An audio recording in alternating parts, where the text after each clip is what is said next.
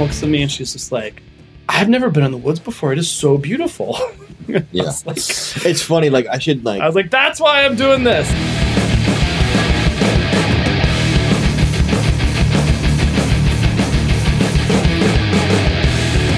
You are listening to Urban Wildlife Podcast. Welcome back to another episode of the Urban Wildlife Podcast. It's been a little while. Um, I got Billy Brown here. I'm one of your co-hosts with, Tony Croasdale. um, and as always, we are part of the Wildlife Observer Network. Please check out all of our wonderful podcasts. And uh, it has been so long that I think we forgot the usual introductory stuff that we do. If you want to, re- oh, I got it. If you want to reach out to us, um, you can tweet at us at Herb Wildlife Cast. Um, you can email us at urbanwildlifecast at gmail.com. Let us know any ideas you might have for uh, for for podcast episodes. Um, but yeah, we are we- we've been on a odd hiatus, especially given that we were working together over the summer. Um, Yeah. uh, we uh, it, we had a funny situation, funny situation, I guess, where um, given how long we've known each other, where I was uh, I have been in sort of a career transition mode and was looking at the summer and noticed that there was a, a listing for um, for seasonal environmental educators, basically at uh, the, the environmental centers in Philadelphia. Um, and I texted Tony, was like, wait, can this happen at Cobb's Creek? And Tony just texted back, best summer ever with an exclamation point. Um, and it turns out he was right. It was the best summer ever. it was a blast.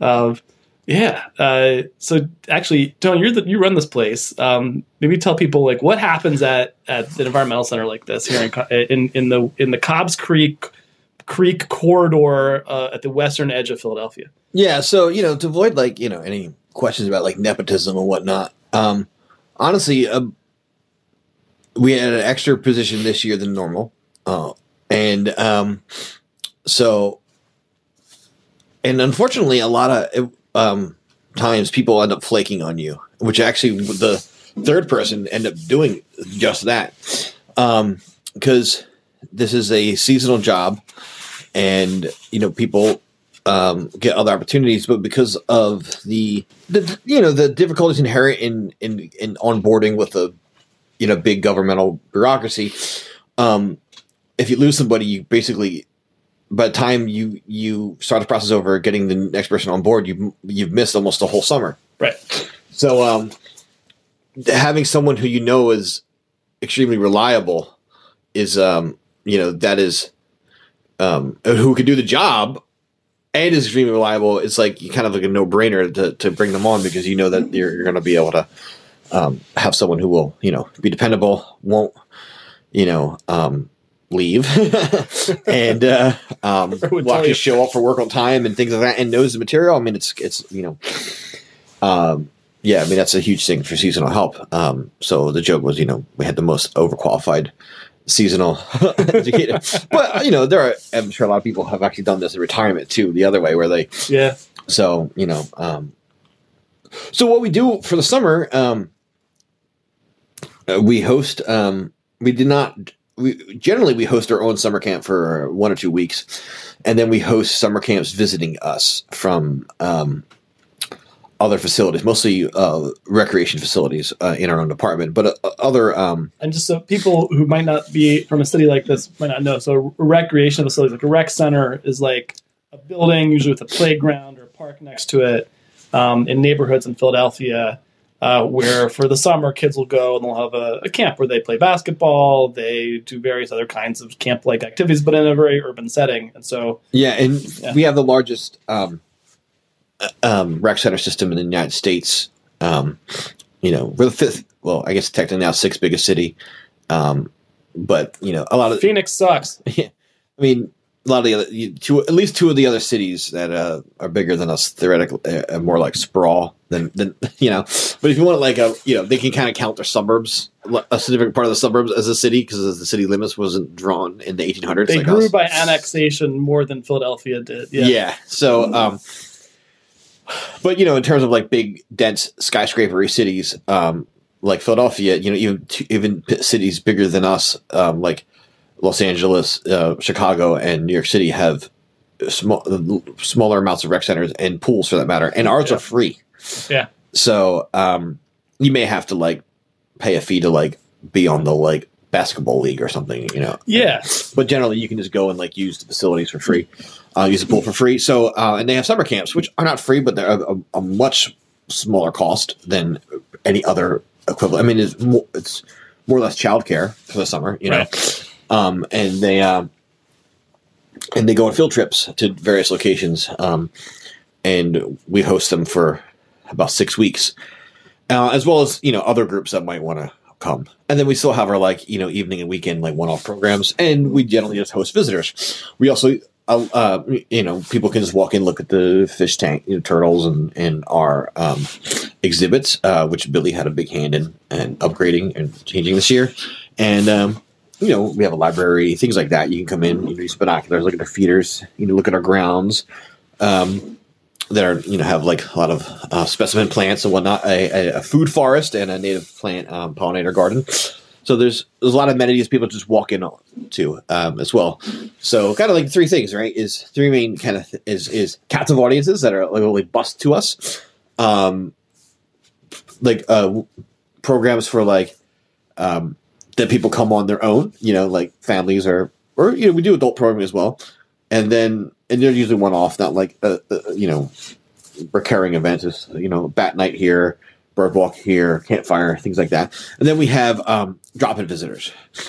Another component, I guess, the fourth thing is um, other entities using the building, such as the Girl Scouts, the Boy Scouts, the nonprofit that we have a relationship with. So there was a, a Boy Scout camp for one or two weeks this summer, as well as a, a workforce development program that had about 20 some students in the building all summer. True. Yep. Um, then another entity um, was overseeing, um, and and that's so that's you know, that's generally what we do. Um, It is, and, and it was. Uh, I I'm in my head trying to remember to keep this on the wildlife track, um, but I I think as a step back with nature and more generally, I um, I admit that I had thought more just because it's what I had experienced. I sort of saw our environmental centers as places where you drop in or where you come to some particular one-off kind of program um, where you come and you go to the moth night that they're holding, or like the the like you're saying the bat walk, or um, maple sugar festival, or something like that. And I hadn't appreciated something that now for me has come to the fore a lot, which is like the resource for all those rec center camps, um, because you've for all the other things, like you're relying on people who are already gonna are sort of selecting to be in, self-selecting to be interested in nature, right? And like so, you know, my family is going to go to every environmental center we pass, of course, right? Um, every nature center we pass. Uh, but like, what happens at the rec centers is you just get kids from the neighborhoods who, you know, who, who so many of them have never been in the woods before. I mean, I've literally, no exaggeration, had a girl on a walk once that asked me, "Is this the woods?" I've never been in the woods before. I had a girl, and this is where I almost cried. I was like, it was like you know, a bunch of nine year olds, ten year olds, eight year olds or so, and one of them looks at me and she's just like, "I've never been in the woods before. It is so beautiful." Yeah. like, It's funny. Like I should like I was like, "That's why I'm doing this." yeah, I almost wish we I would like take down these quotes because like you know when you do this job like every few months, you know, and, and especially in the summer when you have the rec of kids, you get a fair amount of those comments yeah, um, that just blow your mind, and you're like, oh, this is really important, you know. And this is also one of the reasons, like I personally rail, I really um, am very against um, going to places like um now i understand that like a lot of environmental centers um they there's um a revenue issue and and they use um offsite visits to generate. I mean, they get a hundred a pop at least, probably every time they go to a school or something, and that and you know, or every class probably, and that Where they take like a program in a box to a school, Right. And then yeah, and break and, out the uh, animal pelts and talk a little bit about the park. Yeah. So with us and with having such a s- small staff, like generally the non-municipal environmental centers that surround us that are generally private or whatnot, um, they um, they have generally much larger staffs and they do a lot more outreach than us.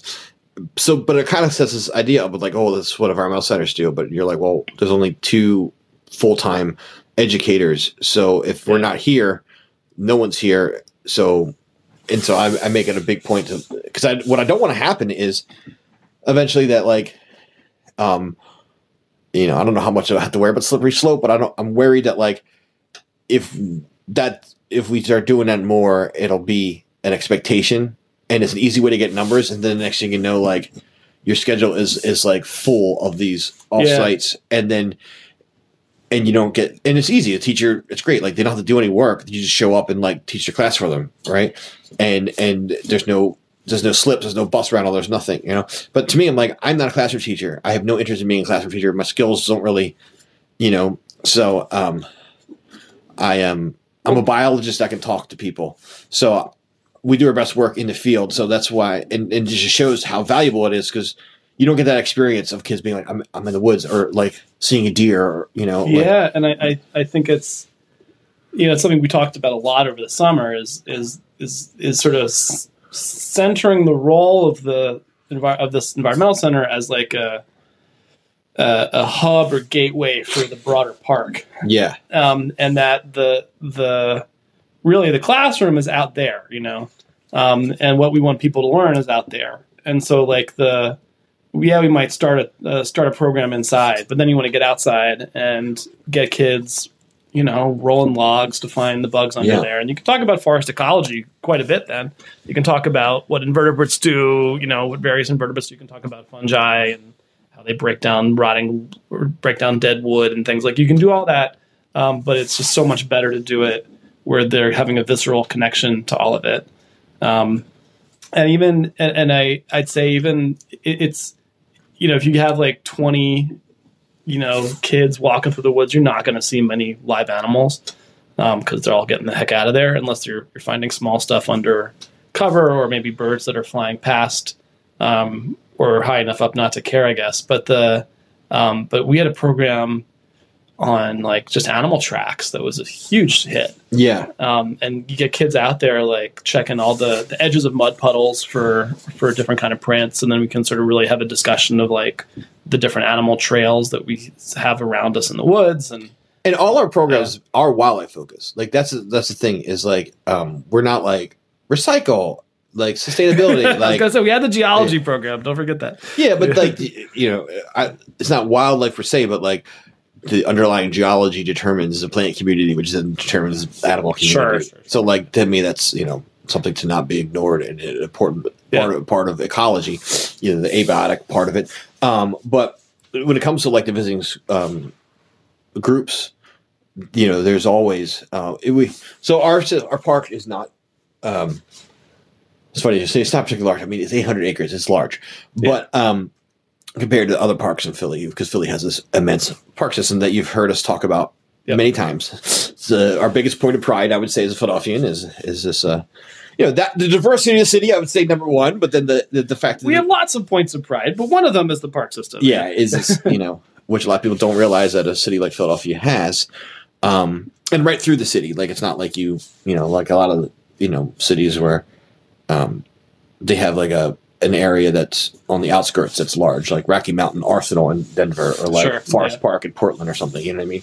Like I think the Trinity River thing in Dallas, or not necessarily like right in the heart of the city where like dense urban housing goes right up to it right you know, right and you can literally just walk from a, from a row house from about as dense as urban, uh, other than like apartment blocks. And even in Philadelphia, there are actually plenty of places with apartment blocks across from, you know, um, a park. Like, oh yeah right at walnut street yeah, yeah. So uh, anyway, so um, we um, our programs are wildlife focused. Uh, so this park is saying it's not that, the, especially the part of the park we're in is kind of narrow, and it is not a big trail system. Um, so uh, at the other two environmental centers, the programs tend to be kind of like guided walks, and they end up to take the kids on a mile or two walk generally uh, through a different habitat or down to a you know the stream or something.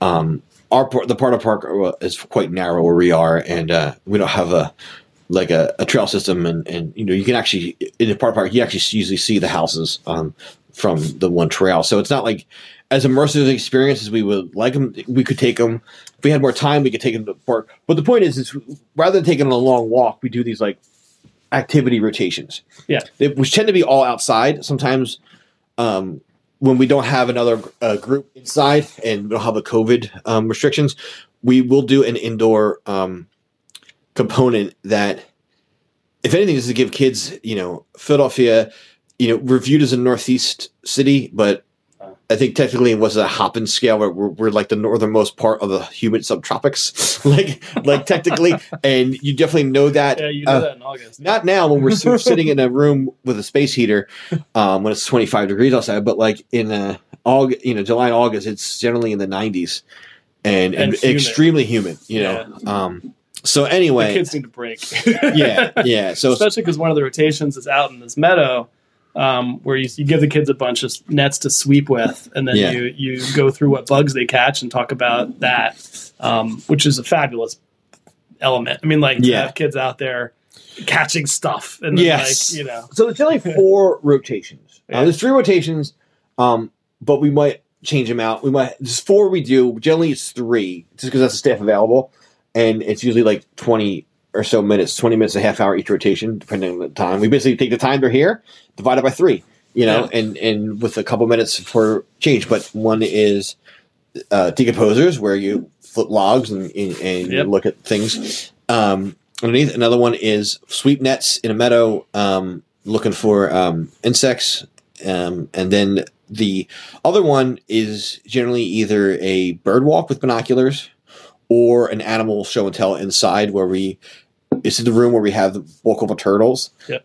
and and then we also have like pelts and skulls and other animal artifacts, and and that's good too because you can get real um, informational. You could really like talk about the the animals in depth. You could you know you talk about I think you know you're not restricted to what.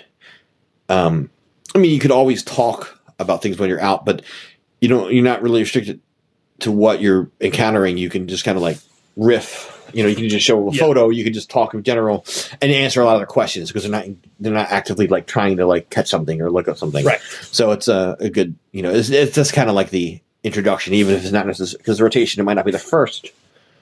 Um, you, you know, it's not guaranteed to be their first lesson. right, Right. right, So, um, and generally, like I personally don't like to greet a group of thirty to sixty students and give them all an intro, um, because I feel like there's too many of them. So I, um, you know, some people like to, and I let them if they want to.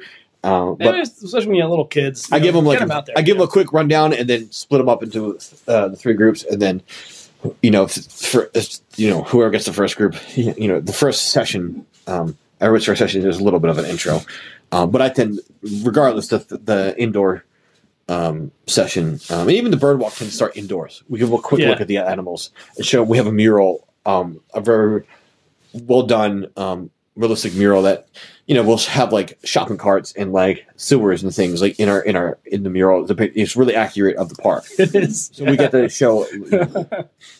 Yeah. Yeah. So anyway, you know, I'm I'm talking too much. Um, you're the, No, I, do- I do this for this is what I do every day for my life, and, and Billy gets to do it for a summer. So Yeah, it was a beautiful summer, and it's a um, one of the things I did. And talking about the wildlife elements more, um, I had a lot of fun taking some of those, like you know, like a lot of environmental centers. You have your deer antlers, you got some skulls, you got animal pelts from various of your local wildlife. So we got a fox, a coyote, skunk, raccoon, um, possum. I think there's a woodchuck in there. Uh, no, it was a muskrat and a squirrel. the thing is, Uh, you know, I I, I might have been lying to kids forever because there's been a skull in there that I always assumed was a beaver, and then I saw a tag the other day that said porcupine. Oh, really? But I don't know if that skull or just a random Well, tag. Somewhere. Point is, you get out there. What I would do is I go to so so uh, to continue painting a picture of the park. So like you were saying, it's a narrow creek corridor park.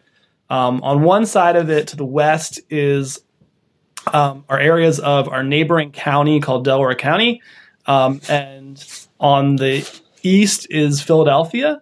And both sides, the neighborhoods are relatively dense row houses, what you what some people might call townhouses, kind of packed in along, like right up to the road across from the park. Yeah, so the Upper Darby is not like you cross over and suddenly it's like like cul-de-sacs and like and and, No. and like you know like curved driveways or whatever. It's it if you didn't understand that there was like the street signs are different color. Like into uh, Philadelphia, and you know that. If you didn't know that, you wouldn't know you left the city. And Right. Upper Darby is not.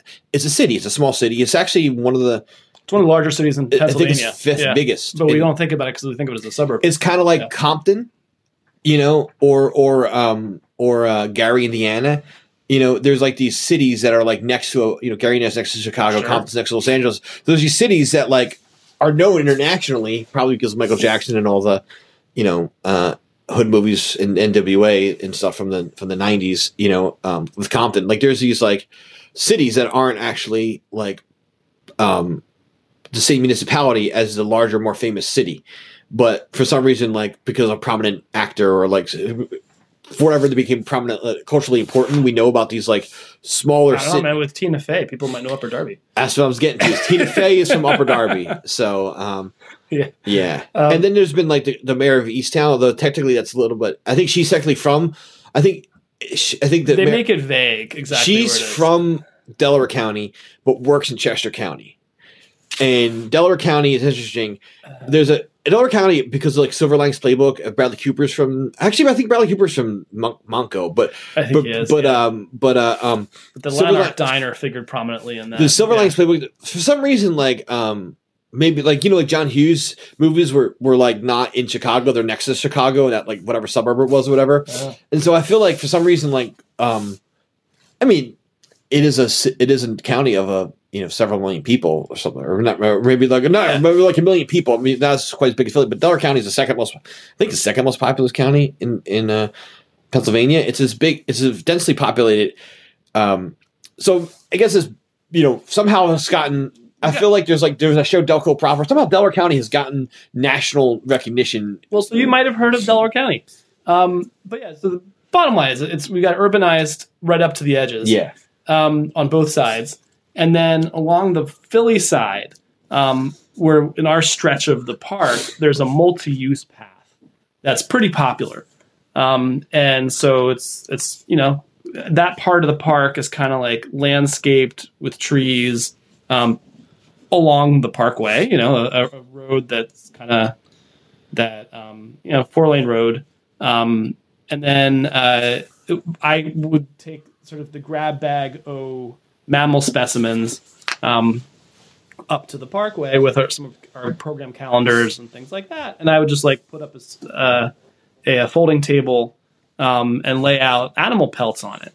And so it was a fun conversation starter with people who are out there on the multi-use path, um, using it you know, partly as a hook to get people to come to our programs, but partly just as like a way to to show people what lives in the park and interact with and sort of try to ex- expand people's experience of it. If if it's what someone knows is that oh, this is the place where I come out and um, I walk my dog or like you know I go on a run every morning before I go to work. Um, I think that people, a lot of folks, just haven't thought to go down the hill into the woods, um, and so having uh, you know confronting them with a dead fox is is one good way to start a conversation. Um, but then you hear lots of fun stories. I mean, this is where um, you know it's one of these things where like yeah, you, you try to teach people something, but then you also talk to them and see what they can what you, you can learn from them.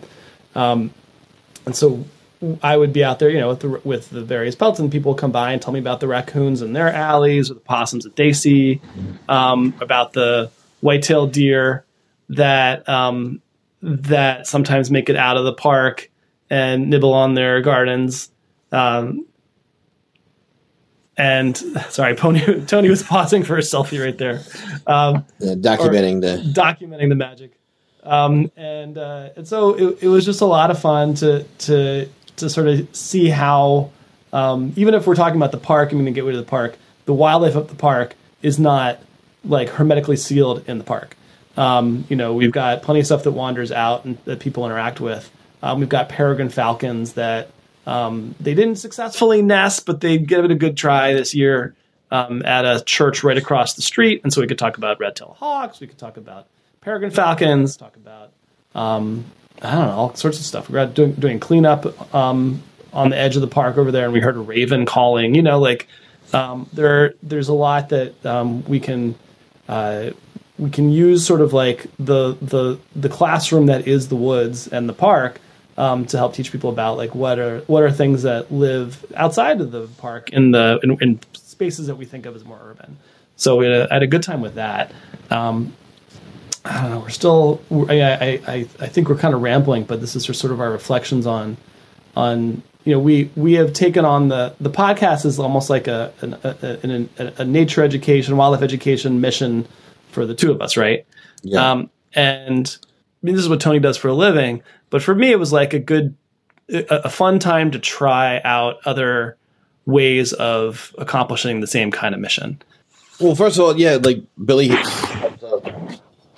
Um, we had a stream table that's no longer functioning. So, so what's the stream table So the stream table is a like a a basin like that can hold water that's usually like oblong, right? So, um, and you run water through it, and there's usually a way to either the, either the, the the basin itself has a pitch to it, or you can adjust the pitch and move the whole th- thing.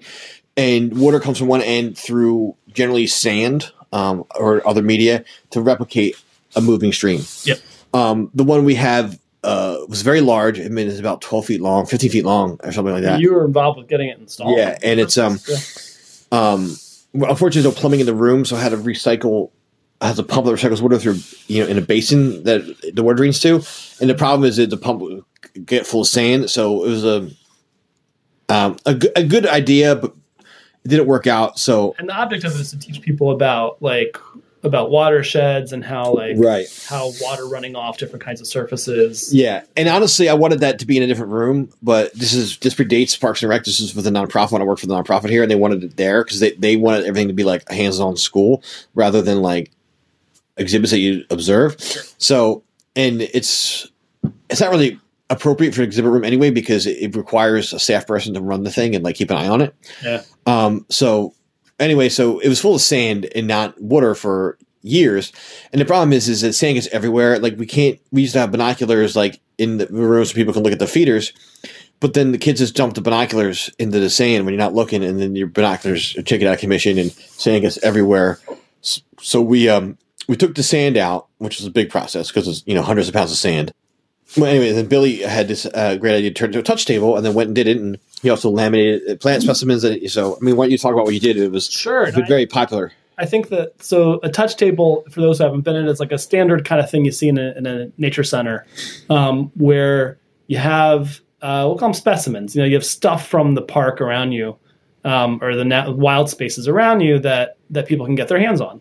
Um, so you're really you don't encourage people to pick up turtles, um, but if you've got a dead turtle shell, um, you can have that in the touch table, and you don't like and people usually can't you know hold birds, but you could have like feathers and stuff like that.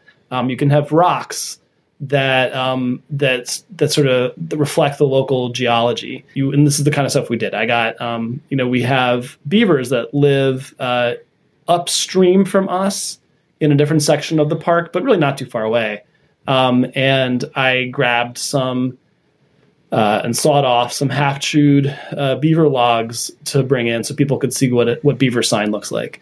Um, we had some deer antlers in there, you know, uh, stuff that people can get their hands on, and then ideally like get them then set off into the park with with something in their search images and and a way to sort of help them um, make the stuff that they might only kind of observe out there a little more concrete. You know, you might just see a um, flicker, you know, flying around from tree to tree or hear it calling, um, but we can show you the feathers.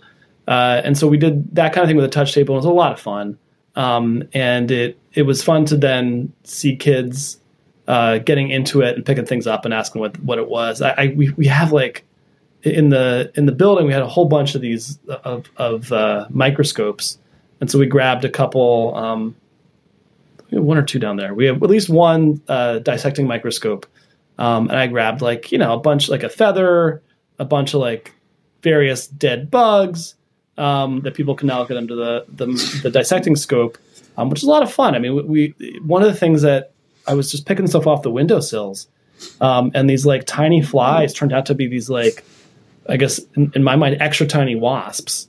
Um, and so you can really drill down on them and you know look at look at a, a housefly's eyeball, you know, and see like how it's weirdly hairy. Let's Um, talk to an insect person about this, an entomologist. Um, I'm curious as to why flies um, seem to top out at a size like Diptera kind of reach a maximum size much smaller than the maximum size of Hymenoptera. You just said it. You think of these extra small wasps, right? It's because we have we think of wasps. You know, yellow jacket it tends to be We're about, biased to the stuff we have an easy time observing, Right, but a, a yellow jacket, which is like the default you know, wasp in our area, or a honeybee, right, which is a wasp, right? Right. technically. Um, they're about the same size, I would say generally. Um, Yeah. and and they're about as if you had a fly landed on you as big as a honeybee, you know, you'd be like surprised and like worried about how big a bite's going to take out of you. Well, right? but there are flies as big as honeybees, and they're you know, the various um, the they're parasitic flies. The ones that um, what are the ones called that they lay the their larvae develop like in s- Bot- bot- bot flies. but I think bot flies are tend to be smaller. No, but, there's there's some of the the, the squirrel ones that parasitize squirrels. Hmm. Like they are some of them are bee mimics, and they're in similar size. Um, But like you know, we think of like, um, you know, honeybees and wasps. Uh, you know, most. I mean, I've seen the in the Arctic these big, uh, you know, biting flies that are like we call them caribou flies, yeah, and they're like you know, maybe two inches long. They're pretty big. I mean, like, and they're so slow. They never. I have. I don't know where it is. I have a picture of a polar bear with like five of them on its face that I, that I took. Um, anyway, like, um, um, in the fact, think about it. Like, this is, I, I took a picture of a polar bear with like a, uh, you know, it's like a, I forget, you know, like a little digital camera.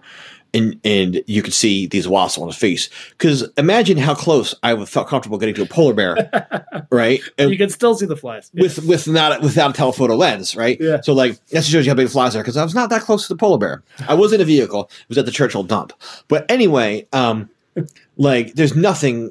I don't think any flies get anywhere near as big as like you know the cicada killers and stuff like that. You know, what so about crane flies? You counting them? They're not that massive. They're just really long. they're really long. Yeah, they're good. They are Diptera, but they're they're uh, we saw they're, these. they're really they're much lighter. I would think. there there were these tiger bee flies we were seeing. Hmm. Um, that what's the genus? Starts with an X. It's like Xenox or Xenops or something like that. And it's a it's it is a it's a dramatic looking fly. It's like dark with these like interestingly like patterned wings, and it it um, parasitizes uh, carpenter bee nests. So the larvae develop. So a carpenter bee will um, dig a hole. Uh, female carpenter bees are the ones who are the who, who do all the work and are the ones you know raising the young. They they dig a hole back into like a, a log or or a, ra- or a beam on your house if you really if you're unlucky. Um, but they dig into wood and then they build little cells that they then lay an egg in and they and they set put in like a, a pellet you know packed together nectar and pollen, which is the way really most bees Yeah. operate. Um, they seal it up and they do another cell, right? Um, and have, lay another egg. And so the tiger bee flies get in there and they lay their eggs um, in one of the cells, and then their larvae develops and like eats the. I don't know if they just eat the carpenter bee larvae, or just or eat the the, the po- pollen honey or pollen nectar pellet. Um, probably eat all of it. Um, and so they're like size comparable to like a carpenter bee. Um, and it was one of these things where they're totally harmless to people, but you get a big reaction out of a bunch of kids when a few of those fly in. Yeah. Um, all is just to say, uh, yeah, I don't know. Um, I was thinking, think, I mean, Coleoptera, like the beetles get even bigger. Yeah. I mean, beetles get huge. Beetles get huge, dragonflies get huge. But uh, in any case, that's the kind of stuff we did here. And um, it was, in some ways, it was kind of like Urban Wildlife Podcast Live um, in the sense that, like, you know, we got to, we did, I did some, some moth nights and some bat walks where I could sort of talk about bats in the city um, or sort of nocturnal insect diversity in the city. Um, one thing that I like, we, we I keep holding moth nights in Philadelphia, and they really they really should be called caddisfly nights. Um, because what we have show up, and this is true in my community garden, which is about a mile from any body of water, um, where you put up a sheet, you light it up. Maybe just we don't have as many moths in the city, in urban areas, but like you get a few moths and you get a ton of these aquatic flies. Um, stone flies, caddis flies, scorpion flies, I don't know what They're not dipter; they're in their own they're their own groups, Yeah. right? Um, they're the kind of stuff that like lives like orders. Yes. yeah, orders. Thank you. Um, that have these very ephemeral adult lives. You know, they develop in the water for like months or years, and then like they pop out for a few weeks or a few hours to breed. Yeah, that's one thing then- people don't think about is, you know, a lot of animals. You know, um, the adult stage is only is a very short, insignificant portion of that creature's life, Yeah, and it's literally off. It's just just I mean, we had the cicada emergence to like drive that home. yeah. Seventeen year cicadas. Yeah, and it's just to like you know, it's basically they only have it makes sense for like things like a you know if you're living in a stream, like how do you get your DNA to another stream, right? If you are a, caterpillar, is a good example. They, you know, um, they live much longer as a. Uh, um, I mean, think about it like um, um, most lepidoptera are annual creatures. They don't live more than a year. You know, And that means like moths and butterflies. Yeah.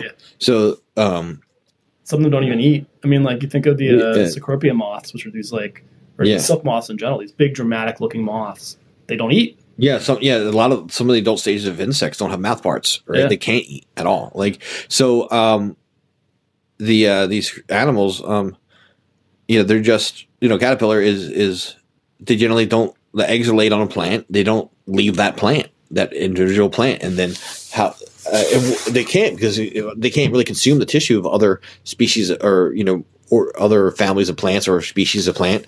Um, so then they would have to like crawl down the tree, risk being on the ground, and hopefully climb up the, the stem of another. to disperse. Yeah, or you know, especially if you're in the canopy, you know how to how you know you're going to come all the way down, and hopefully you're going to climb up the right species of tree. You need, a, you need a flying life phase. Yeah. So they, they yeah they have these flying life phases, and they're just very short. So In any case, we wanted to give sort of a quick picture of what the heck we've been doing all summer. Um, now that it's almost winter, um, and uh, I think we'll I'll start getting a few more episodes together. We've got an in- interesting inquiry from some folks in a city that are um, kind of fighting a political battle uh, with the I'll say advocates for outdoor cat colony or outdoor cat feeding that are from out of town. It's kind of an interesting look at the politics of this kind of thing. Um, I've got one cooking in the theme of like, should Billy be hunting or go hunting? For an article I'm writing, had a great interview with a local Phil, a new Philly hunter, um, and it's a good look, a good way to to start talking about also race and equity of access to hunting as an example of of access to the outdoors and sort of nature experience in general. I got a guy I want to talk to. Um, I mean, he said he'd do it. I got to follow. up. Um, I got to like set the date and stuff. Who works for Disney uh, in Orlando, and so wants to talk about like the urban wildlife of Disney World. Oh, that'll be fun. Yeah, Okay. and I, I, I visited there. You know, like it's funny. I went to um, I visited my girlfriend and I at the time. It was like 15, 17 years ago. Visited. Um, she's from Florida, but I met her. She's from Daytona. We, we met in Orlando, and our plan was to go to like Joe Overstreet Landing, where there's snail kites and whooping cranes and caracaras and a bunch of cool stuff. And like, um, but we're staying, you know, in um, Orlando, um, or Kissimmee. Same difference. It's like all this, you know. And I remember we got back from this very successful trip to see snail kites and stuff, and there was just this snail kite flying around like the lake in town you know and so it was just like oh like um it just so it's pretty you know orlando is like just like you know florida is like if you look at if you zoom in on almost any part of florida um from maybe like gainesville south it kind of looks like swiss cheese there's like Yeah. there's so much water in florida and and as we know as you know we are like the urban wildlife people right and like water is always the interesting thing where like it it kind of like water always brings more wildlife. You know, because the wildlife that's attracted to water is kind of tends to ignore. You always, how do I articulate? We have a lot of wildlife that have been coming, back, you know, have come into the cities, and it seems like more and more, more and more, like the boars and like a lot of wildlife tends, you know, has been Red tail hawks. yeah, things like that. Like, you know, 50 years, you know, like even like 20 years ago, there wasn't as much wildlife in cities and more you go. So I guess it took them a little while, you know, like cities as we know them now, post industrial revolution, you know, um, cities, I feel like wildlife um, took some time, well, terrestrial wildlife took some time to like Yeah. feel comfortable and like, and also I think people just used to eat them more and kill Right. them. But like, um, but the thing is, is whenever there's a body of water, it's like the humpback whales in like New York City. It's like you're literally like in city limits of New York and it's a humpback whale, right? But it's the ocean, right? But it's like or harbor, and like harbor seals and sea lions and like bald eagles and ospreys have been in cities, you know, in good because they they, they eat fish and just need a tree. So there's a lot of wildlife that like, you know, you can always always reliably encounter wildlife Yeah. like alligators have always been in cities because they're in like canals and water bodies, right? You know, so like you know that's the thing about Florida is like it's inherently great for urban wildlife because there's so much water. There's everybody's because you have to drain it. There's always like retention ponds and canals and things. Yeah. Or the or there's just the body of water that they weren't able to drain that you happen to be either the ocean itself or mangrove swamp or like Yeah. a slough or just some ponds or springs, you know. So Florida is just like if I was to pick basically one area in the country to like like live to, to enjoy urban wildlife, you know, it would probably be Florida. Urban wildlife. Yeah. Yeah. Okay. Otherwise, I wouldn't want to live in Florida. Yeah. No offense, Florida. I love Cuban food. Okay. Well, there. I like snorkeling. So I like snorkeling. Florida's great. No, I'm not going to give you that. Sorry. I'm kind of anti-Florida, but we'll put that aside. Yeah. Um, I'll agree that like you got some great aquatic related urban wildlife in Florida. Yeah. Um, but hey, we got more of that coming up. Um, so please don't be a stranger. Keep uh, tuning in when we send you episodes, and keep sending us um, ideas. and please keep sending us. Yeah, if you send us an idea, very likely we'll actually like be like, "What time can you talk?" and we'll record your voice. you know? exactly. All right. Take care, guys. Thanks. Cheers.